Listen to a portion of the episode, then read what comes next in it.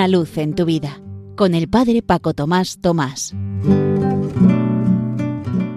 Queridos amigos de Radio María, os saludo muy cordialmente desde la parroquia San José en Las Matas, cerca de Madrid. El jueves pasado trataba de ofreceros una luz en tu vida con frases sobre la paz de San Juan Pablo II, San Juan XXIII y el siervo de Dios Gino Giordani. Alguno de vosotros me comentó luego que particularmente le sorprendió una frase de este último. Si quieres la paz, prepara la paz, porque es contraria a la máxima latina. Efectivamente, si vis pacem para bellum, si quieres la paz, prepárate para la guerra, es una máxima derivada de una frase de Vegecio, un ripio de este escritor militar romano que sentenció Igitur qui desiderat pacem preparet bellum. Si realmente deseas la paz, prepárate para la guerra, indicando que nadie se atreve a provocar u ofender a quien ve como superior en el combate, que es necesario mostrar la fuerza a los adversarios para que no detecten debilidades ni vean oportunidades de victoria si quieren declarar una guerra. Como veis, muy contrario al cristianismo. La frase de Gino Giordani era precisamente contraria. Si quieres la paz, prepara la paz. Porque él afirmaba también, como yo os recordaba, si otros odian, no es razón para que nosotros también odiemos. Vencemos el mal con el bien, la enfermedad con la salud, oponemos a la hostilidad la caridad. Este es el mandamiento de Dios. Algún otro oyente me preguntaba quién es este Gino Giordani. Fue un italiano nacido en 1894 cerca de Roma. Os cuento solo alguna cosa relacionada con el tema que hoy nos ocupa, que es también la paz.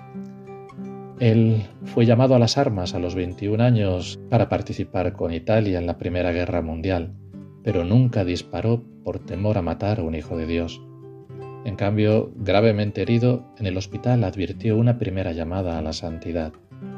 Fue un estudioso de los padres de la Iglesia aprendió de ellos un cristianismo heroico. Esposo respetuoso, padre atento de cuatro hijos, colaboró con los grandes de los años 20, 30 y 40 en Italia, animando la cultura católica con conferencias, artículos, libros. Era director de la revista vaticana Fides y redescubrió a los protestantes como hermanos, anticipando así líneas ecuménicas y eclesiológicas del Concilio Vaticano II. Sacerdotes y laicos se alimentaban también espiritualmente de sus escritos.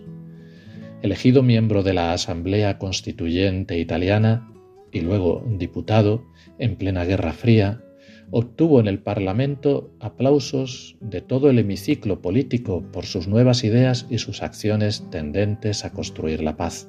Apreciado por los papas y por los exponentes de la cultura y la política, siempre permaneció un hombre del pueblo. Sus actividades se dirigían a revalorizar la dignidad de todos. En la Iglesia ayudó a los laicos a redescubrir su papel activo y la vocación a la santidad encontró incomprensiones y humillaciones, y sufrió por el agravarse de sus heridas de la guerra, pero todo eran ocasiones que Dios le enviaba para purificarse y crecer en la caridad y en la humildad. Concluyó su santo viaje en 1980. Proponía una solución radical para evitar la guerra. En lugar de gastar recursos en armamento y en la preparación para la guerra, se deberían invertir en eliminar las causas de los conflictos y de las tensiones entre países. Entendía que esto no era fácil, pero era posible si se establecían medidas políticas y económicas adecuadas.